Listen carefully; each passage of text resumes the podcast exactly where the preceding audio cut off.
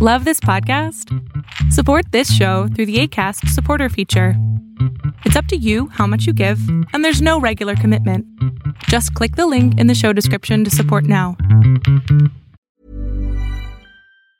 Hey, it's Ryan Reynolds, and I'm here with Keith, co star of my upcoming film, If, only in theaters, May 17th. Do you want to tell people the big news? All right, I'll do it. Sign up now and you'll get unlimited for $15 a month in six months of Paramount Plus Essential Plan on us. Mintmobile.com slash switch. Upfront payment of $45 equivalent to $15 per month. Unlimited over 40 gigabytes per month. Face lower speeds. Videos at 480p. Active Mint customers by 531.24 get six months of Paramount Plus Essential Plan. Auto renews after six months. Offer ends May 31st, 2024. Separate Paramount Plus registration required. Terms and conditions apply if rated PG. Hey there, it's Michelle Norris. I'm host of a podcast called Your Mama's Kitchen. When I travel, I'm usually looking for a way to find a taste of home when I'm not at home. And one of the things I love to do when I am at home is entertain. And Airbnb allows me to do that. When I was in California recently, I rented a house that had a great kitchen. And when we were sitting around the table, we're all thinking, we're in someone else's house. Someone could be in all of our homes as well. If you have a home, but you're not always at home, you have an Airbnb. Your home might be worth more than you think. Find out how much at airbnb.com/slash host.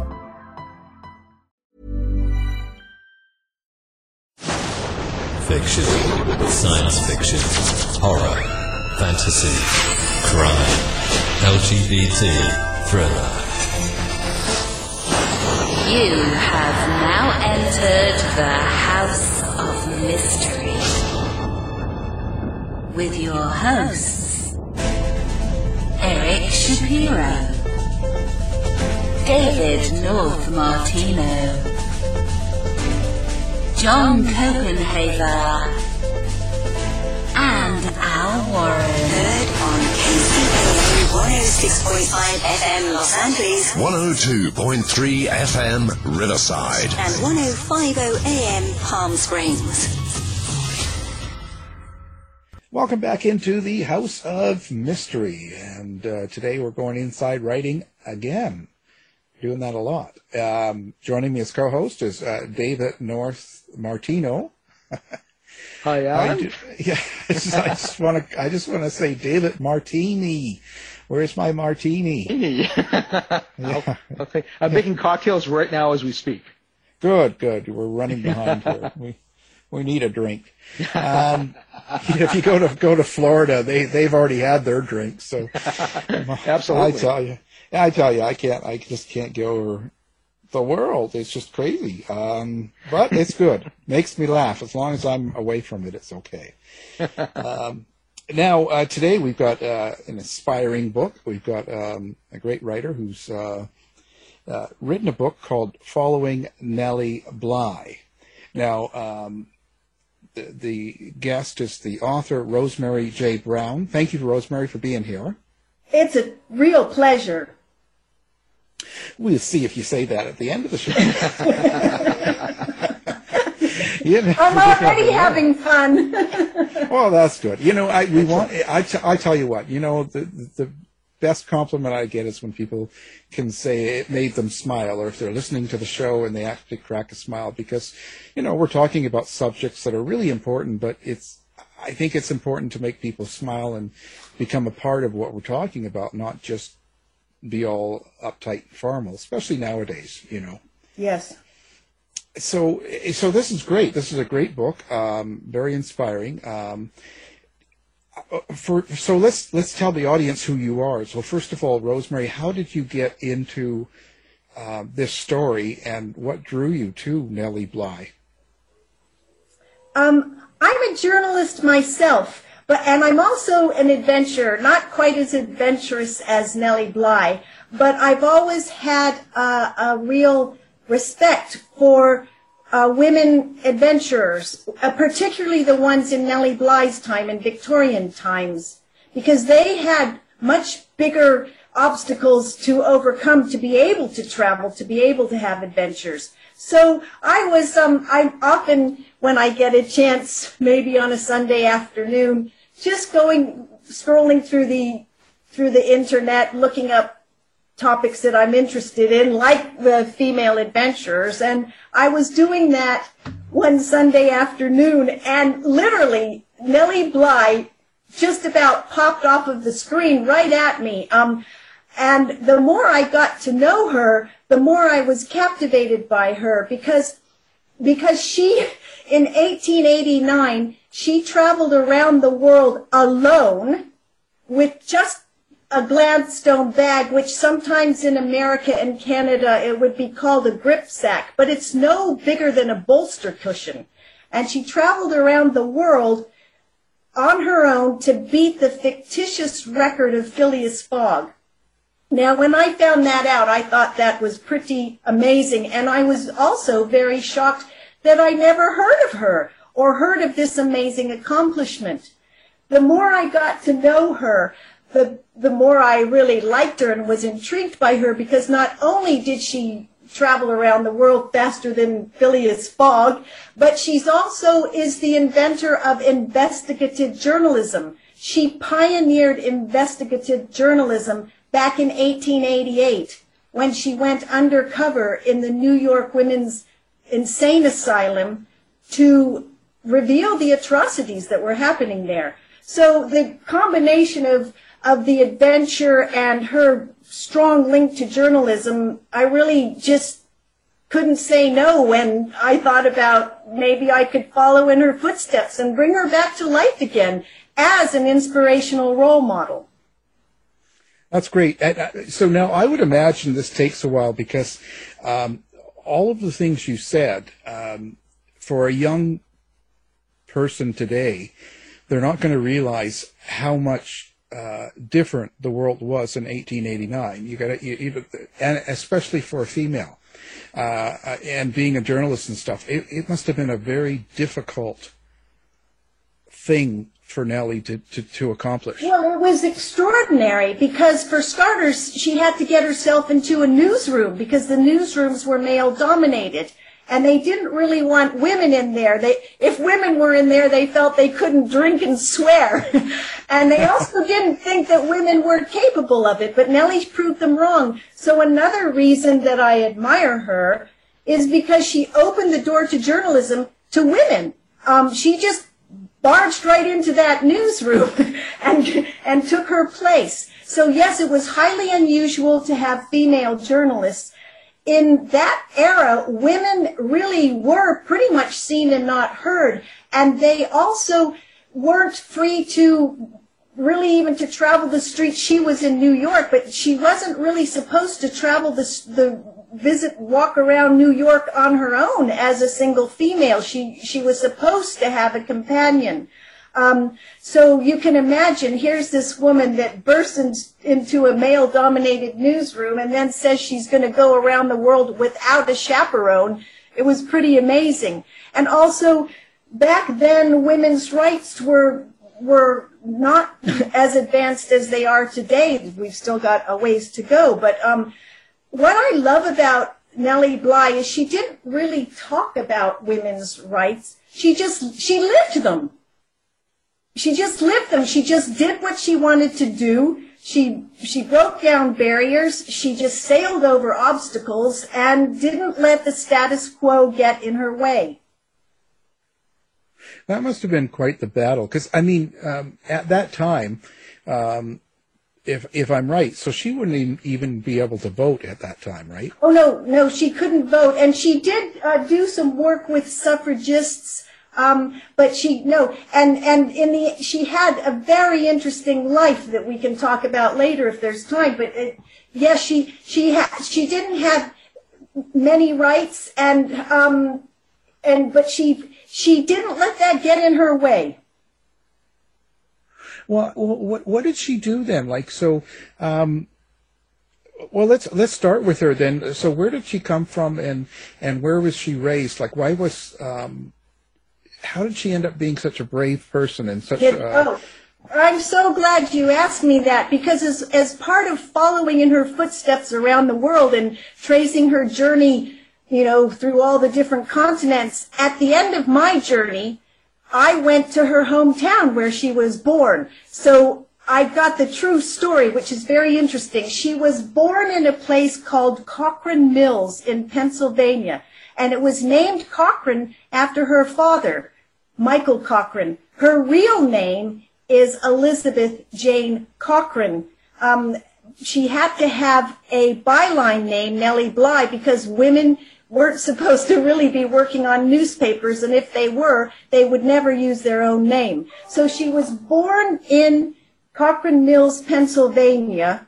Uh, the family moved then to Apollo, Pennsylvania, just down the road, and um, Michael Cochran, who was had also been named a judge, built a beautiful mansion in Apollo to take his large family to, and it and you can still see it. It's it's there, but um, sadly, shortly after moving to Apollo, Michael Cochran died, and he left his family destitute, and he left his wife in a very difficult predicament with with you know lots of children, including Nellie, and they say that the trauma that she went through and the determination she had to build the family back up gave her that spirit. So the family sunk into destitution. They went from living into a beautiful mansion into having to rent a small house and eventually having to move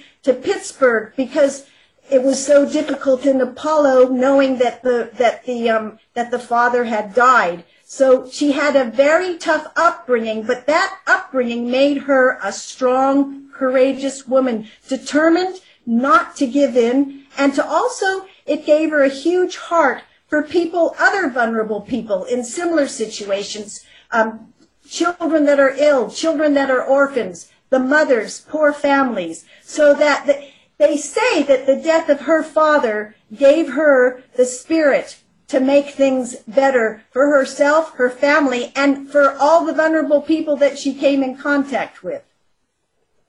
So was that the um, the the fire that that was lit, like her father dying? Was it? Is that what kind of made threw her into being not only a strong leader for herself and, and any family members, but in society? Like, uh, like what, what made her go out and actually think she could jump into a reporter room, a newsroom? You know, like what made her go that far? She was determined not to um, fall into the poverty trap. And, you know, she was going to make something of herself. She was going to make sure her family was okay. And then that extended to um, as I say, other people. And she was a campaigning journalist and she changed the lives of very many people. But it was the fire, not not really the um, grief of losing her father, but the frustration of f- suddenly finding themselves penniless. And she wasn't going to let that happen. So, what kind of work did she did she start with? Like, where where did she first go out and start making money?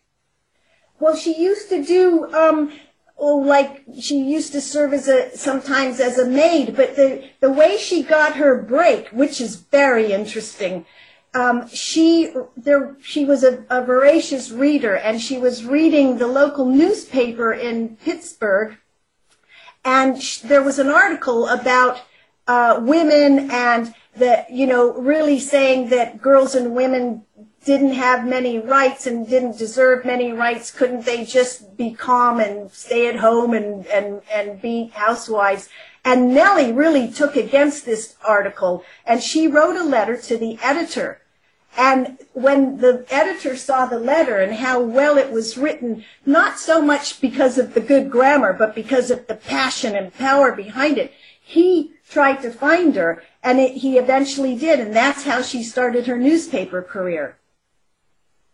I, I, would imagine, but uh, it must have been tough on her in a lot of ways. Not only um, it being a man's world, and and uh, a lot of people not looking at her as an equal or any possibility of it, um, but also as a. Um, did she ever try to have a relationship with anybody?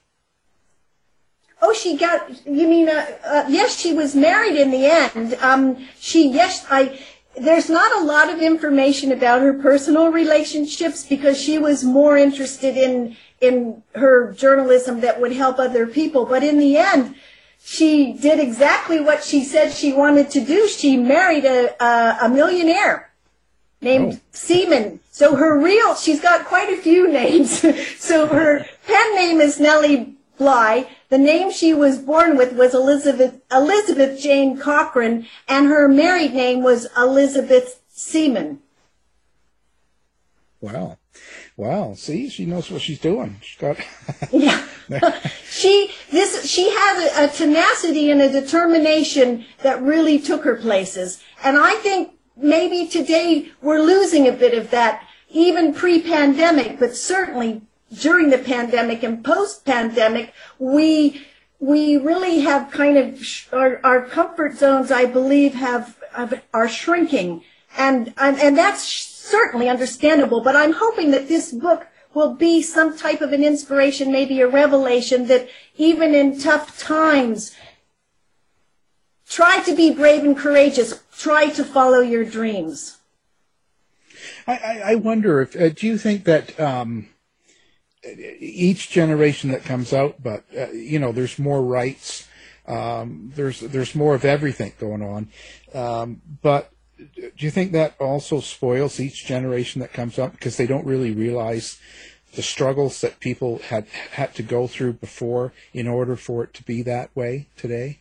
Oh, absolutely. Um, I'm so glad you asked me that because that's another part of the reason for the book to let people know that this woman in 1889, and there were others too, and I've written about them, but not in the book, um, that they actually broke barriers, overcame obstacles to make and now making our lives easier. Um, and the same here. Um, I've got a daughter who was 19 when I did my round the world trip and abandoned her. Uh, um, but anyway, uh, she's always been encouraged to vote because we know what women have to do in England and in America and all around the world to get the vote.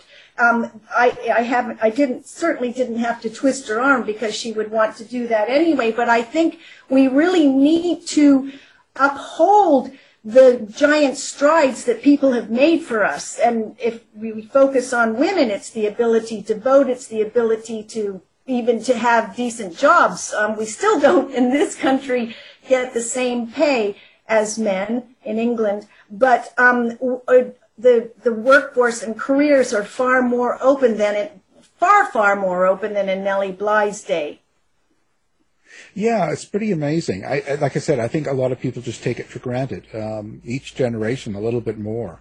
Yes, and, I think that's right, and that's as I say another reason why I wanted to get Nellie Bly. I say I want to put her back on the map. I want young people I want everybody to know what she achieved so they can realize what they can achieve. My main focus at the time when I went on the trip was to help my daughter understand um, what Nellie had done and um, as a role model. I wanted Nellie Bly to be a role model because I think she's a good one and not just for young women and not just for women. I think for men and everybody. And the, the, the stride she made we can't take for granted. Even, and maybe even especially in journalism, journalism is far better with the with investigative re- reporting, where you can actually uncover corruption and and um, get stories, people's voices out there that aren't usually heard. So that was a huge stride she made too, and that wasn't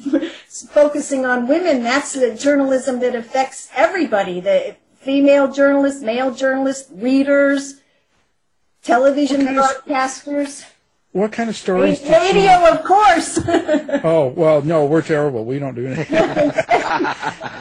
we're the last insanity, actually. But uh, in um, England, we have great radio. Uh, the, some people don't do anything, you know, don't have any other media because our radio is so good. Well, there you go. Then we're we're, we're heading over there right now. come on, come on! You're very welcome. yeah, we're we're on the plane now. No, no COVID. Um, what what kind of writing did she do? Like, did you did you look at a lot of her stories and reporting, and do you have any um, sort of stories that you thought were really really well done that stuck out for you? Oh yes. Um, well, her her stories that I mentioned earlier that she she spent ten days in a madhouse on Blackwell's Island, which is now Roosevelt Island, and um, while she was there, she had to pretend that she was mad, and she did such a good job that she was immediately admitted into the in- asylum, and they weren't going to let her out. And they, um, her boss was uh, Joseph Pulitzer of the Pulitzer Prize, and he had to send lawyers in to get her out. Um, so, so of course, that story to me is um, iconic. It, it really was the beginning of investigative journalism, and it really made a difference because after her stories broke, um, there were sweeping reforms in, in insane asylums and um, uh, huge changes. Uh, there's still, of course, changes that need to be made, but it really did rock uh, the nation when this information came out. So, of course, that's going to be one of the stories that I would find the most um, meaningful. But she's she also the stories I liked the best were the stories that she did campaigning for people that were um, for, for prisoners, for pe- people in workhouses, for people that were in factories and poorly paid, for um, for mothers that didn't have, um, for for families that didn't have fathers. All kinds of crusading journalism, which is I do a little bit myself, um, and uh, with with asylum seekers and refugees here. But so those stories for me are are my favorites. But you'll never guess when I was preparing to go on my round the world trip to follow Nellie Bly. Would you believe that the New York World, the microfiche, is on file at the British Library? So I was able to get every story that was written during that trip and a little bit before and after. So I read all of the stories that uh, that she wrote for her trip, and then there were several foreign correspondents for the New York World, and I could get their stories too, right in the British Library, walking distance from my house. yeah, it's pretty amazing. It's pretty amazing what you Oh, I was find. thrilled, uh, really thrilled. I've got them all on my computer because not only could you read them, you could get them photocopied. Yeah, so we've moved a long way. Yeah, yeah, you, you, you probably wonder, you know, what would what would someone like uh, Nellie Bly and what would she accomplish in today's day if she was alive? Do you think? I'm very sure that she would still be doing campaigning journalism, um, and that uh, that that she would be fighting for change for the for the underdog, for the people that don't have voices, for the vulnerable, uh, for those that are forgotten by society. Um, and now she'd have a much larger platform because there's the social media, there's television, there's you know all kinds of ways to get those messages across. And it would not be fake news. it would be authentic news. Yeah.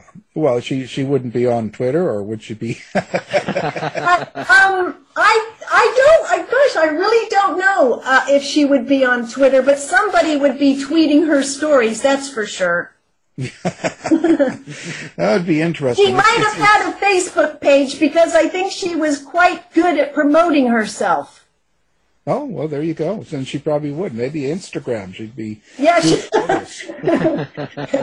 she wasn't much of a photographer. She forgot to take a camera on her round the world journey. Oh, oh. Especially back then, because it's not like you can just look online and. and No. and. So that was one of the biggest regrets of her trip, not taking a camera. But I took a camera, so I have lots of photographs. So let's talk about that trip now. So, what made her do this trip around the world? Uh, maybe explain that for, for listeners. Yes, of course. Um, at, she was already working for the New York World for Pulitzer, um, and every week she had to have a, she had a meeting with her her editor, and she needed to bring forth feature story ideas. And the night that she decided on on wanting to beat the record of Phileas Fogg, she was tossing and turning in her bed. She had no idea what she was going to say to the editor. She was very stressed out. She didn't know what to do. She couldn't sleep. And suddenly she said, Oh, I wish I was at the other end of the world. and then she said, hey, wait a minute. Maybe I could be. Phileas Fogg went around the world. Maybe, maybe, just maybe, if I could do it faster than him, I could write a really good story. And um, so she she finally fell asleep. She woke up the next morning. She went straight down to the docks where all the shipping offices were, and she she she did all the work with um, timetables and discovered that she thought she could circle the world faster than Phileas Fogg. And she went to her editor with the timetables, with with the proposal, and the editor said, "Oh, that's a fantastic proposal. Great idea." But only a man could do that, Nellie. You can't go. You'd have to have a chaperone. You'd have so many trunks full of clothes that they it would slow you down. It's not something that a woman could do. Well, you can imagine from what I've told you about Nellie already, she was really angry because the they also said that there were two editors. It's just impossible, Nellie. You can't do it. Nellie Bly hated the word, word impossible. So she said, she looked at them and she said, fine, send a man. Let the man go around the world. I'm going to the competing newspaper and let's just see who wins this race. Wow. They, they knew, they knew she was right. They had no choice but but to say if anybody does this trip, it'll be you, Nellie. But then they waited and in t- almost a year, um, and finally called her into to the office and said, "Can you leave on your round the world trip the day after tomorrow?" And Nellie Bly said, "I could leave this minute if you like." And so, 72 hours later, she was on a ship with one small bag one traveling outfit that she wore for the whole 72 days. Oh, and she was on her way on the SS Augusta Victoria. She'd never been on a boat before. And there she was, setting off to travel around the world to break the record that had never been broken, even though it was fictitious. And she actually circled the world faster than anybody ever had before.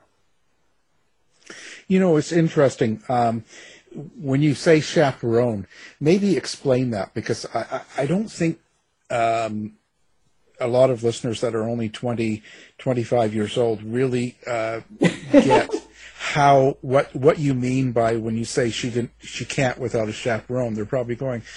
She's of age. Why couldn't she ha- go? Right? You know what I mean? Like in Yes. their mind, they're thinking. So maybe explain the importance of what a Sure. chaperone was. Sure. Um, uh, in Nellie's day, in the late 1880s, women did not travel alone. They didn't even travel alone on the streets of New York City. They had to have a chaperone, someone to look after them because they weren't capable of looking after themselves. That's what society said. And Nellie Bly was having nothing to do with that. And so not only did she did she decide did she travel alone in her own neighborhood in her own city in her own state she went all the way around the world alone Now, during her travels, I read that she uh, met, uh, actually met Jules Verne. Do you Oh, know anything yes. of that interaction? yes that was a really wonderful and um, i went of course because i traveled in her footsteps i went to jules verne's house which is now a, a wonderful museum and it's the very same house that nellie went to and there's still traces of her there they've put um, little uh, Hey, I'm Ryan Reynolds. Recently, I asked Mint Mobile's legal team if big wireless companies are allowed to raise prices due to inflation. They said yes. And then when I asked if raising prices technically violates those onerous two year contracts, they said, What the f are you talking about, you insane Hollywood ass? So to recap, we're cutting the price of Mint Unlimited from $30 a month to just $15 a month. Give it a try at mintmobile.com slash switch. $45 upfront for three months plus taxes and fees. Promo for new customers for limited time. Unlimited more than 40 gigabytes per month. Slows. Full terms at mintmobile.com. If you thought the only way to get a more defined jawline with natural looking results was through surgery, think again. Juvederm Volux XC is a non surgical injectable gel filler that improves moderate to severe loss of jawline definition and can help you achieve natural looking results with little downtime. Even better, this improved definition lasts up to one year with optimal treatment. No maintenance required. Improve jawline definition for a smooth, sculpted look with Juvederm Volux XC. For important safety information and to find a licensed specialist, visit juvederm.com. That's J U V E D E R M.com. Not for people with severe allergic reactions, allergies to lidocaine, or the proteins used in Juvederm. Common side effects include injection site redness, swelling, pain, tenderness, firmness, lumps, bumps, bruising, discoloration, or itching. There's a risk of unintentional injection into a blood vessel, which can cause vision abnormalities, blindness, stroke, temporary scabs, or scarring. Talk to a licensed specialist to find out if it's right for you. Many of us have those stubborn pounds that seem impossible to lose, no matter how good we eat or how hard we work out. My solution is PlushCare. PlushCare is a leading telehealth provider with doctors who are there for you day and night to partner with you in your weight loss journey. They can prescribe FDA-approved weight loss medications like Wegovy and Zepbound for those who qualify. Plus, they accept most insurance plans. To get started, visit plushcare.com slash weight loss. That's plushcare.com slash weight loss. Millions of people have lost weight with personalized plans from Noom. Like Evan, who can't stand salads and still lost 50 pounds. Salads generally for most people are the easy button, right? For me, that wasn't an option. I never really was a salad guy. That's just not who I am. But Noom worked for me. Get your personalized plan today at Noom.com. Real Noom user compensated to provide their story. In four weeks, the typical Noom user can expect to lose one to two pounds per week. Individual results may vary. framed papers of how she described the house. They also occasionally have actors and actresses come in and re um, reenact the meeting between Jules and Honorine Verne and Nellie Bly. So yes, Nellie discovered when she arrived in Southampton in London, which is still to this day a big port, that Jules Verne had invited her to visit him in Amiens in northern France. She thought, oh, how could I possibly say no? But how can I take a risk like that at the very beginning of my trip? Because it's going to take, they, they did the calculations. She, it was going to be 180 miles out of her way.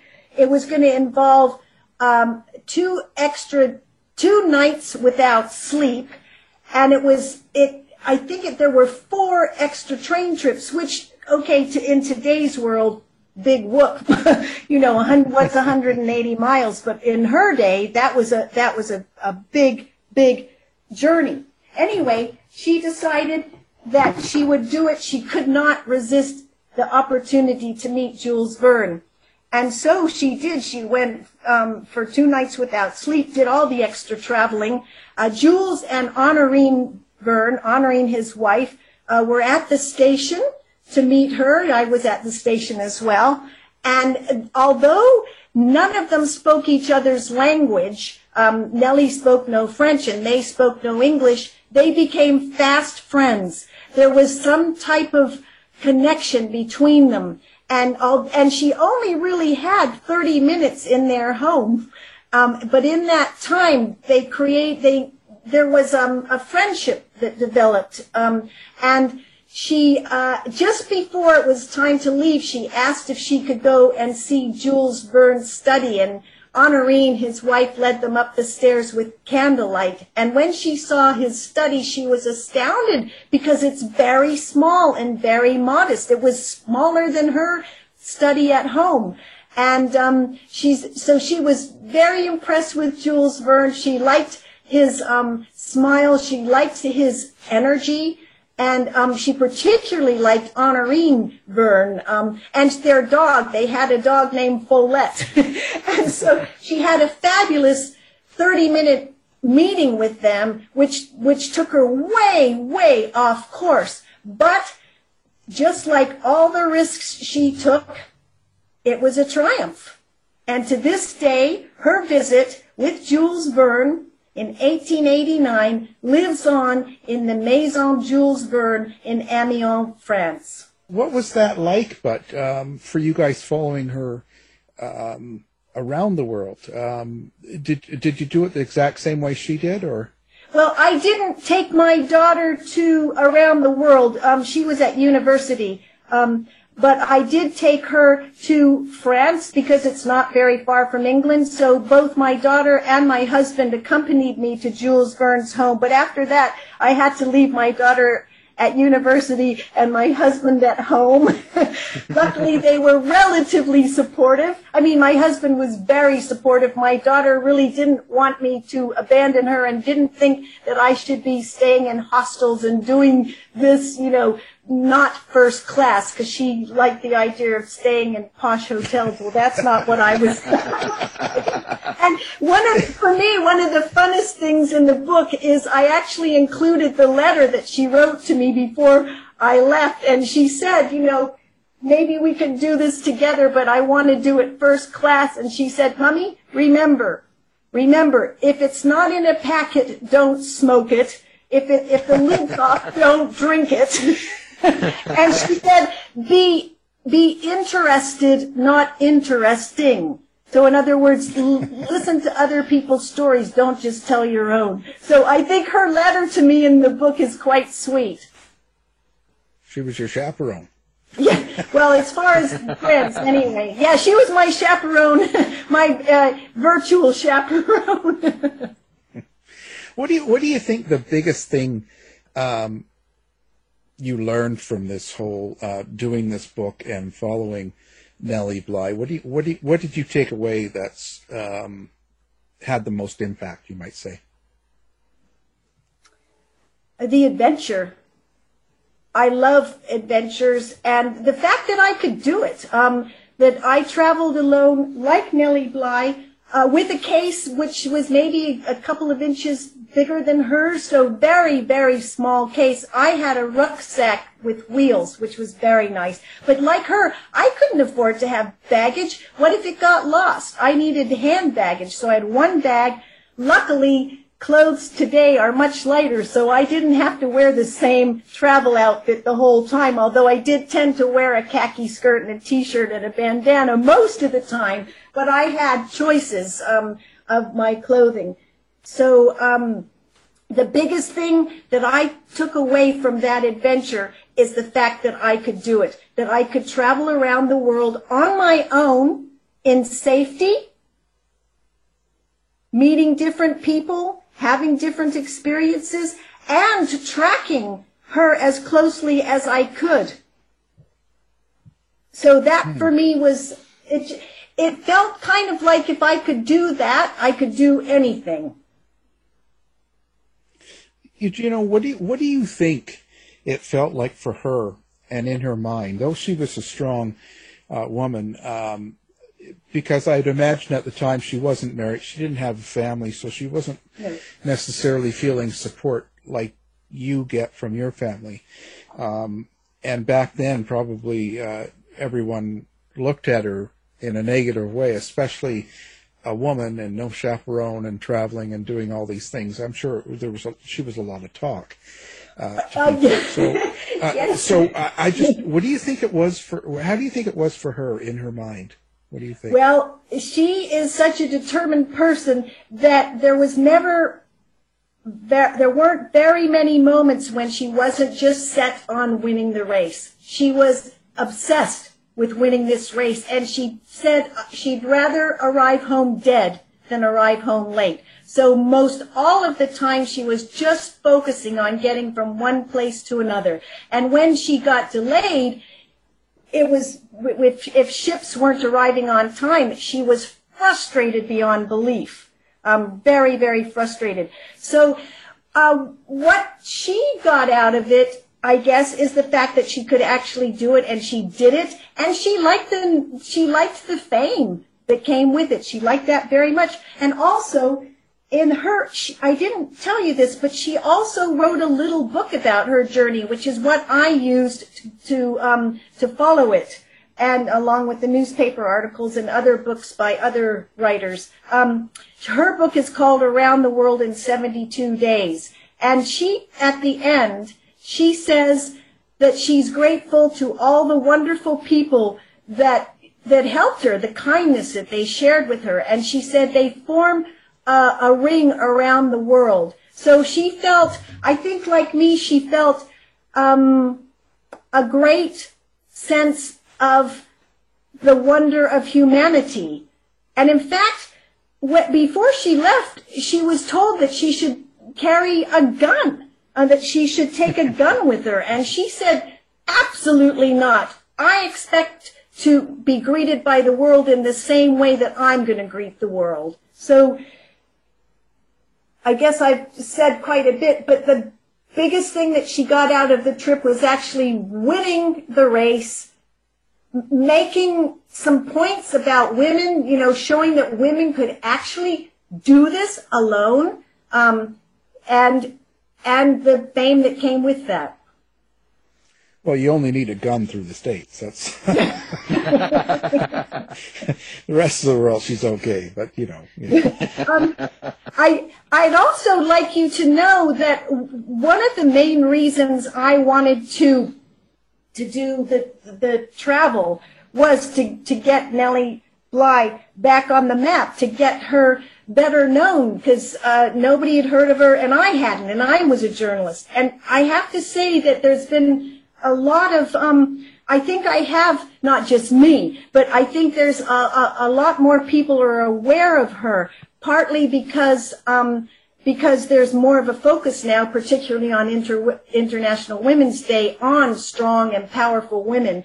But also, um, Google did a doodle of her called um, on her 151st birthday. I wrote to Google and said, "How about a doodle on on uh, Nellie Bly?" And so she was boy, that she traveled around the world in 24 hours on the Google Doodle. and then, and then I guess one of the most exciting things for me is that um, on Blackwell Island, which is now Roosevelt Island, they are actually creating an, a very, very special installation honoring Nellie Bly, and it's called the Girl Puzzle. And it's called The Girl Puzzle because that was the name of the first story she ever wrote for the Pittsburgh newspaper. And that story was about um, rights for girls and rights for women. And so the Girl Puzzle installation, I guess it probably would have been finished by now, but we've had the pandemic. But please keep your eye out on that because it, it's, it's going to take up um, quite a bit of the island, and it's going. It's being. It's being uh, right now. It's being sculpted by um, Prometheus Art by Amanda Matthews, um, and it's it's. I can send you a picture of it. It's going to be so neat. It's got Nellie Bly, and it's going to be saying that Nellie Bly. Uh, Nellie Bly told the stories of many people, and now now, Nellie Bly's story is being told. And Nellie Bly's story was a lot about, as I said, dealing with, working with vulnerable people. And this installation will reflect that as well. It'll tell the, the stories of people, um, you know, people that tend to be in, invisible, that don't have a voice. And so look forward to that. I don't know exactly when it's going to come to be, but to me, that was almost the culmination of my travels to know that something like that was going to be um, installed on the very island where Nellie pioneered investigative journalism.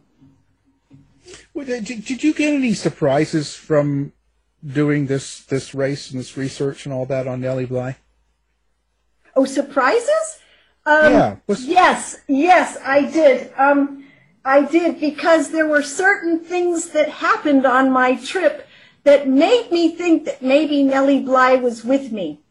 Because um, I got caught in a typhoon in Hong Kong, a very strong typhoon, level 8.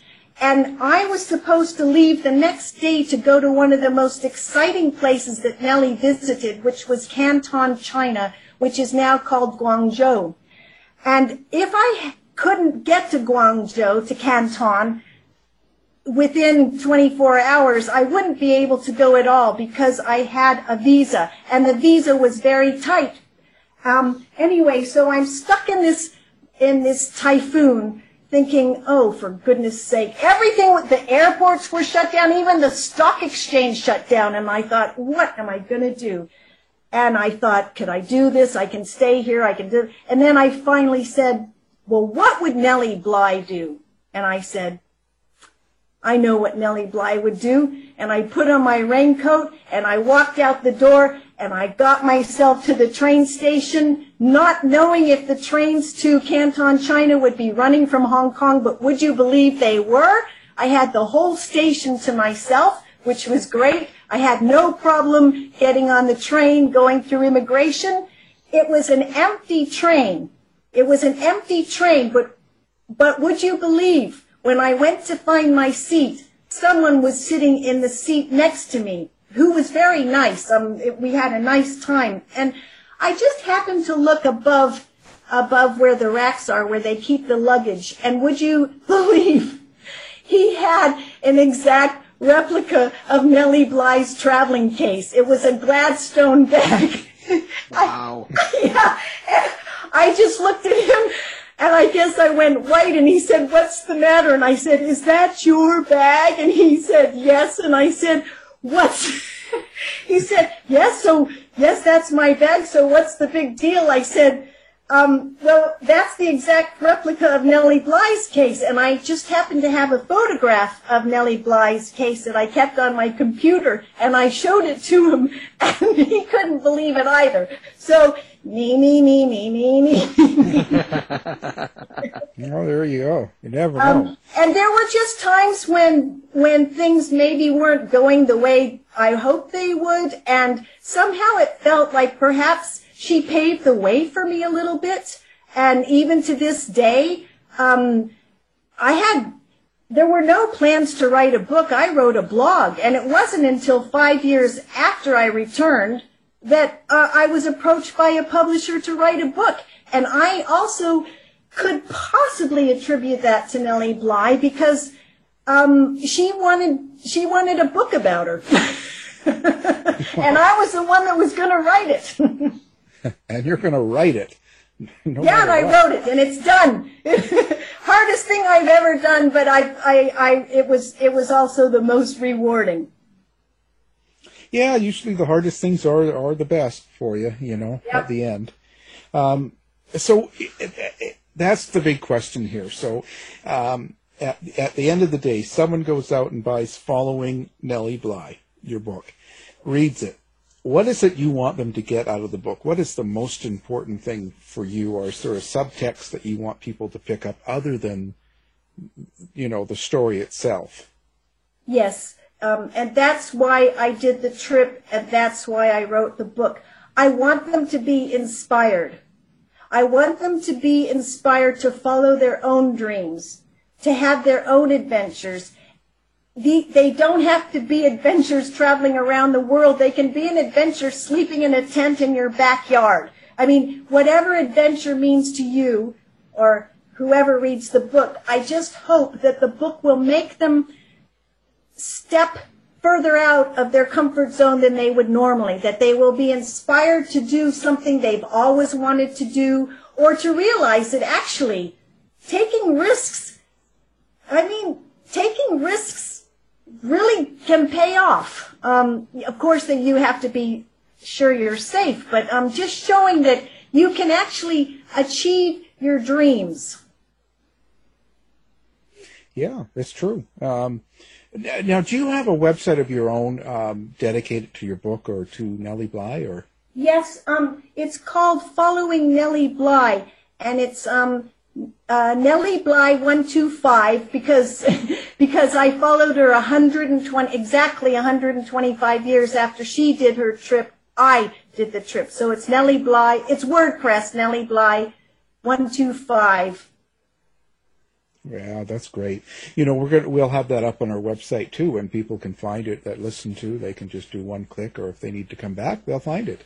Well, thank you. That's very kind of you. I did it myself, so it's not, there's no, there are no bells and whistles, but I'm hoping that it would be okay to um, put a link to this interview on it. Oh, of course, of course. How was how was how was how was it writing? uh, Did you write some of this during the COVID, or was that sort of a struggle for you, or did it? Um, well, the fun, the kind of sad thing is that I've kind of socially isolated for about a year writing the book, um, really focusing on it, and then COVID hit, so, I've been in self-isolation. well, not really, I've, I've got my family, but um, for quite some time, and it was a real, um, I, it was a I had the same determination as Nellie Bly to, to write the book. I've never written a book, but I am a journalist, so I know, I know how, I believe I know how to write, and I hope my readers agree. Um, but I really had to focus on it to get it done.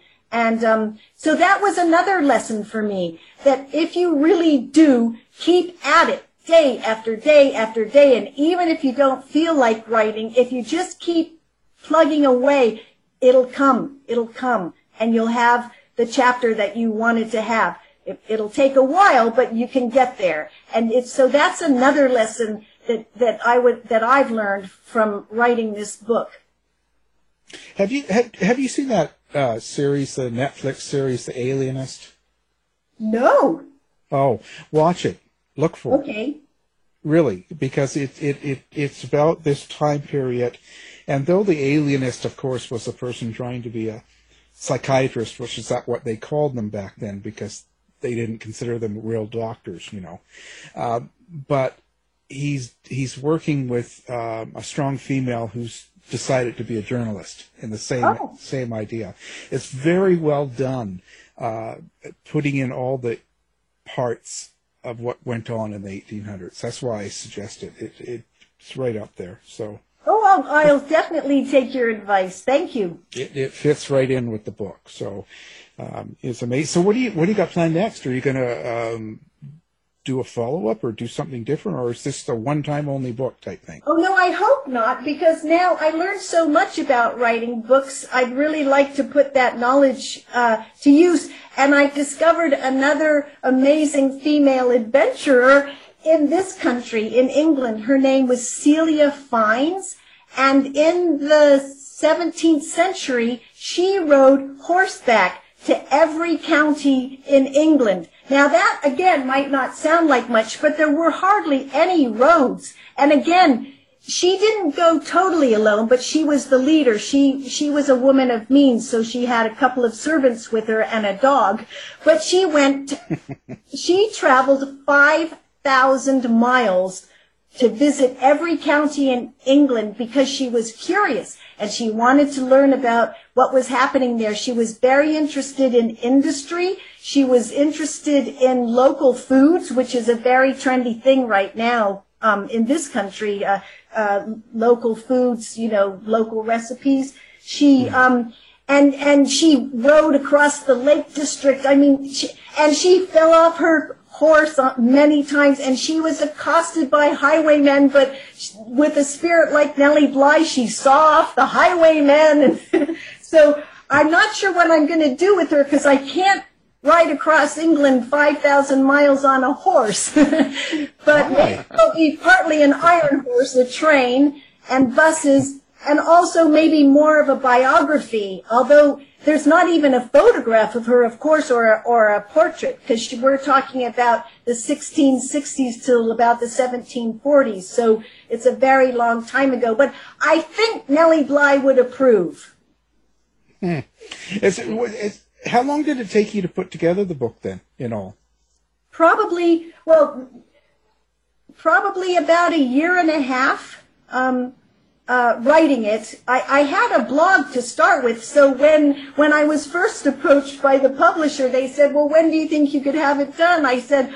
Oh, I'll have it done in three months. Oh boy, what a because you're you're authors too. You know, Yeah. you know, you know that you really have to put your all into it, it for it to be the, the, the book that you that you want it to be. So you know, it's a, they must anyway. Luckily, they when I said, "Well, no, that's not that wasn't very realistic."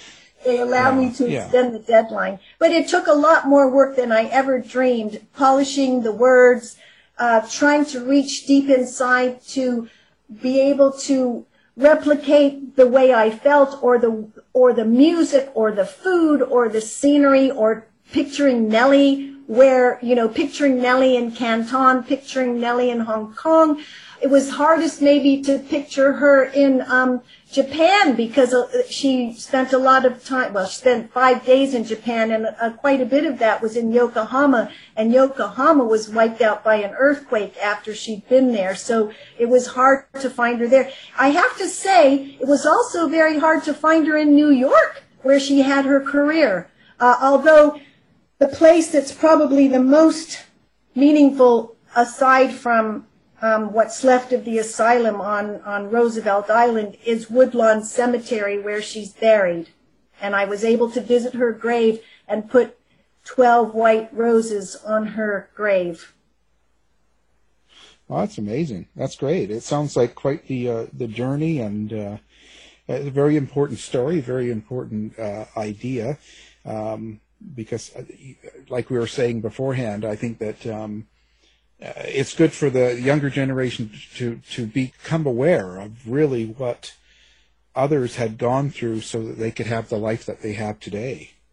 That's a really important message. And also for, for people not so young. Um, I did this trip when I was 60. so, you know, don't, don't, we don't have to become couch potatoes. Oh, come on. you want to be a couch potato? no, no, no, no, no. But that's that's a good thing.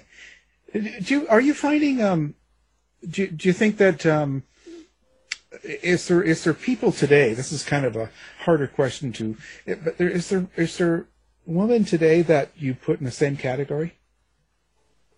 As Nellie Bly? Yeah. Oh yes, um, and I, I love writing about them. Um, there are contemporary female adventurers that have skied across the North Pole. Who, you know, there uh, uh, we have lots of people, uh, women, and well, of course, men. But we hear about the the men, but we don't hear about the women. And so, one of my goals is to get um, the female adventures from the past, but also contemporary female adventures on the map. So again, as role models, um, you know, they're they are mothers, they are uh, professionals, they are all kinds of interesting women who are um, going out there doing adventures that that seem al- seem impossible. Yeah, yeah, and we don't care about the men anyway, right? Yeah. well, I do, I, I do, but I do think that they get more attention, and I do think Yeah. In order to inspire, uh, particularly young women, that they need to know about the the Victorian travelers, or even like Celia Fiennes back in the 17th century, um, and also the contemporary ones uh, that that we do hear more about now, um, particularly with things like International Women's Day and features on courageous people. But that's some something that I'm still pursuing. Well, that's great. Um, the book is fantastic. Um, the book we're talking about is Following Nellie Bly, and our guest has been the author, Rosemary J. Brown. Thank you for being on our show. Well, I've had a great time, and I hope that people do enjoy the book and do pick up the inspiration that that, that and a sense of travel uh, that and or whatever whatever their dreams or goals are. That maybe just that by seeing what Nellie did, that and, and against all odds, really, um, that that they'll find that as an inspiration and be able to achieve what they would like to achieve. To find out more about our show, guests, or to listen to past shows from our archive, please go to www.houseofmysteryradio.com. Show's over for now. Was it as good for you as it was for me? Well, good night. This has been a production of Something Weird Media. I'll be back. Hi, I'm Daniel, founder of Pretty Litter. Did you know cats tend to hide symptoms of sickness and pain? I learned this the hard way after losing my cat, Gingy. So I created Pretty Litter, a health monitoring litter that helps detect early signs of illness by changing colors, saving you money and potentially your cat's life. Pretty Litter is veterinarian developed, and it's the easiest way to keep tabs on your fur baby's health right at home. Go to prettylitter.com and use code ACAST for 20% off your first order and a free cat toy. Terms and conditions apply. See site for details. Even when we're on a budget, we still deserve nice things. Quince is a place to scoop up stunning high end goods for 50 to 80% less than similar brands. They have buttery soft cashmere sweaters starting at $50, luxurious Italian leather bags, and so much more. Plus, Quince only works with factories that use safe, ethical, and responsible manufacturing. Get the high-end goods you'll love without the high price tag with Quince. Go to quince.com slash style for free shipping and 365-day returns. You've been listening to the House of Mystery radio show. To find out more about our guests, hosts, or shows, go to www.houseofmystery.com. Show's over for now. Was it as good for you as it was for me? Well, good night. This has been a production of Something Weird Media. I'll be back.